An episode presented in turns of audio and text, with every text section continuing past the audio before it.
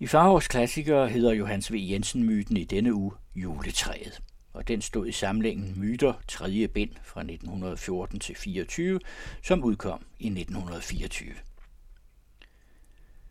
Den store græn på Rådhuspladsen. Kæmpe juletræet med elektrisk lys og i storbyomgivelser som den festligt oplyste stue, hvor i det er stillet op, med den åbne himmel og vinterstjernerne som loft, og med en hel bys befolkning samlet som en familie udenom. Mens mindet om skoven, skoven hvorfra træet er vandret ind, trænger på. Sommerminder, duftminder. Er det ikke et eventyr? Er det ikke en prikken? Den gamle kære eventyrdigter ville have fortalt en yndig, svævende og forunderlig historie om træets dryade som alle folk ville huske siden i 100 år.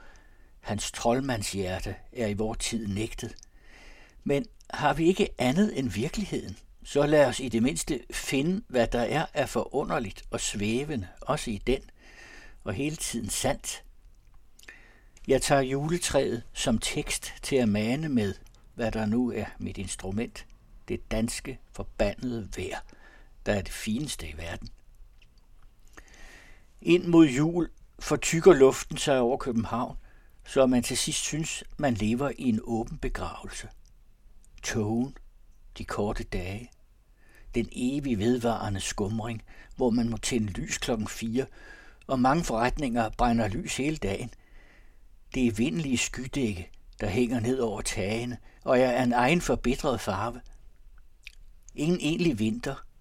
Forfryser jorden hård en nat, så er Østersøtogen, der dagen efter med sin våde svamp og fugter landet, og luften er igen blød. Svømmende i sin milde skumring, med de nøgne træer stående fulde af sorte skygger og blommefarvede fine farvetåger.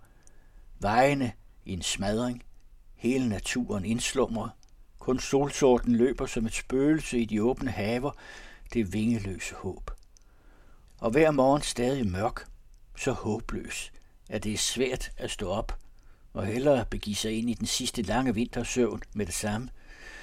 Men så er det juletræet kommer ind i byen. Julen er en gammel solværvsfest.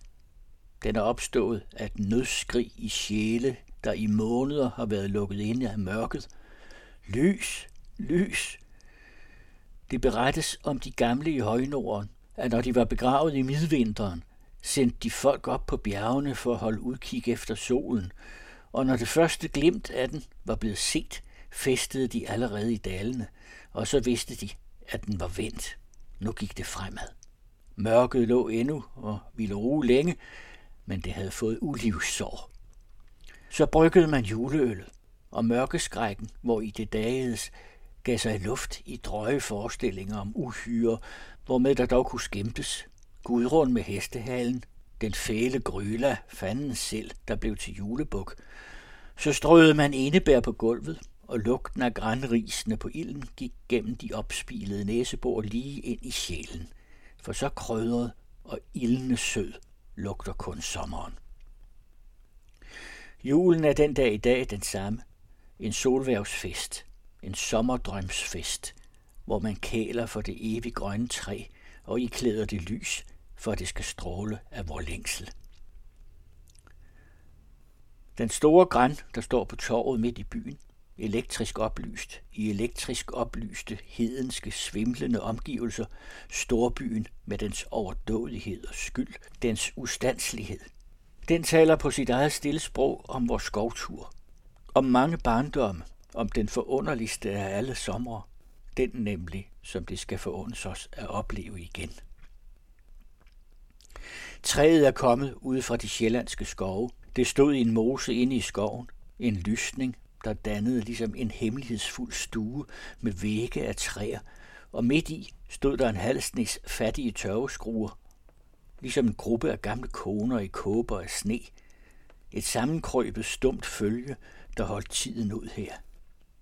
Granen stod som en fyrste i udkanten af mosen, med luft og lys til alle sider, så den havde kunnet vokse sig så rank og rund med alle sine grene i orden, ikke god på den ene side og skaldet som et gammelt skelet på den anden, eller opløben og kun grøn i toppen som alle de andre, der står i plantage sammen og trykker hinanden.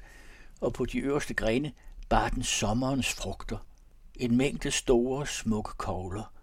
De samme, der sidder på den endnu inde i byen, og efter min mening er en langt kønnere pryd end lysende. Jeg husker koglerne, som de så ud i den nu forløbende sommer. Det var et kogleår, ligesom det var oldenår. Træerne bar frugt som aldrig før, mens menneskeheden verden over øgede sin.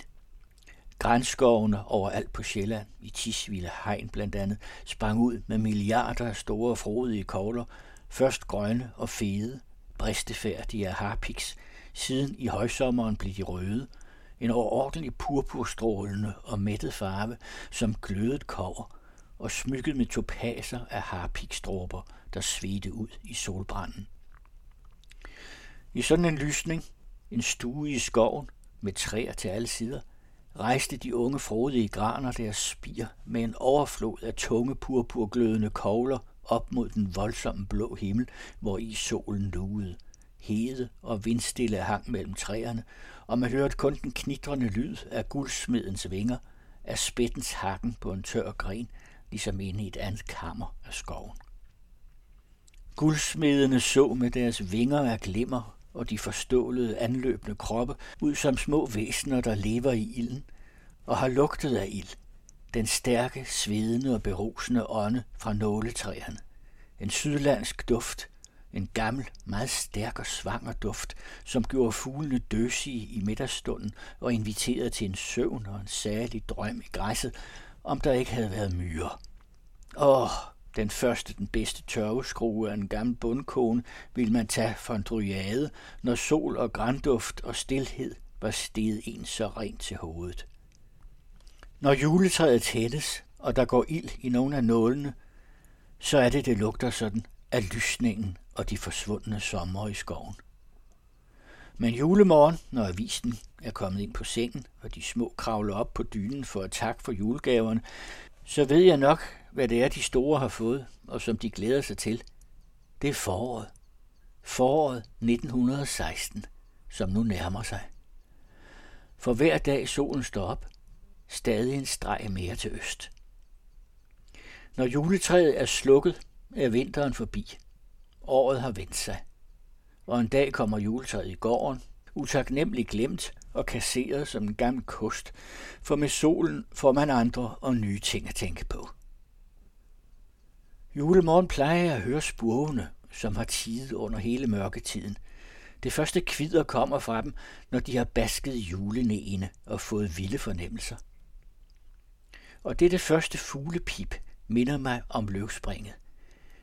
Finkernes triumferende vrinsken i skoven, når bøgene har haft deres underfulde højtid, og hvert blad hænger livsaligt grønt og stille, drøbende af solskin på sin plads i den blå luft – og alle de glemsomme mennesker vandrer mod lyse netter.